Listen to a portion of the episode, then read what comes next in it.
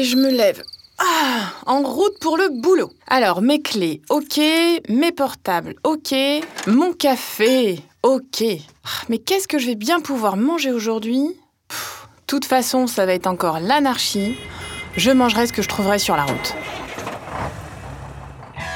Bonjour, je suis Anne-Laure Meunier, je suis diététicienne nutritionniste. Vous êtes sur le podcast Plein phare sur mon assiette et aujourd'hui plein phare sur les horaires décalés et comment adapter son alimentation à ses horaires de travail pour rester en forme et en santé. Allez, en route chez vous, il n'est pas rare de travailler en horaire décalé et même de nuit. Ce rythme de travail est physiquement et mentalement plus difficile à effectuer parce que l'on va à l'encontre de son rythme circadien, c'est-à-dire son rythme biologique sur 24 heures. Aussi, il est démontré qu'il existe un lien inattendu entre la durée du sommeil et les hormones de la faim. En clair, ne pas dormir assez entraîne une surstimulation de l'appétit et favorise la prise de poids. Alors comment la limiter? Tout d'abord, il faut garder une régularité pour entraîner une synchronisation des rythmes du corps. Donc essayez de manger toutes les 4 heures environ, c'est-à-dire faites 3 repas équilibrés par jour avec éventuellement une collation. Aussi, un point important, quand vous mangez, faites une vraie pause de 20 minutes minimum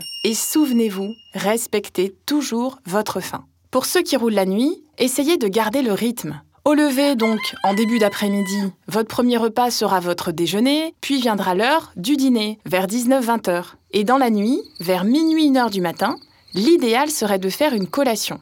On évite les aliments gras et sucrés et les boissons sucrées lors de cette pause.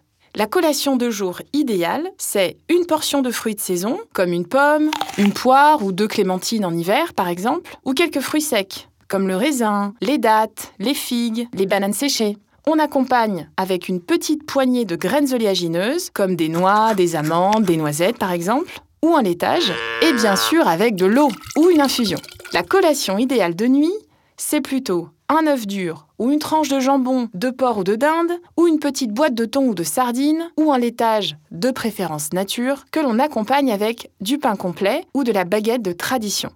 Bon, en d'autres termes, un petit sandwich. Il trouve parfaitement sa place, auquel on peut rajouter quelques crudités. Et on peut terminer avec un thé ou un café. En clair, on mange léger pour anticiper la baisse de vigilance qui est courante vers 2 heures du matin. Si je récapitule, quand on vit en horaire décalé, on essaye le plus possible de suivre le rythme du soleil pour ne pas trop perturber son organisme et donc on maintient de la régularité dans ses repas. On mange équilibré et on adapte sa collation en fonction du jour ou de la nuit, ayant fait une vraie pause lors des repas. Ah oui, j'oubliais, pour des conseils plus personnalisés, n'hésitez pas à bénéficier de votre rendez-vous conseil nutrition par visio ou par téléphone, offert par Carset Prévoyance. Rendez-vous sur votre espace personnel sur le site carset-prev.fr. Prenez soin de vous les artistes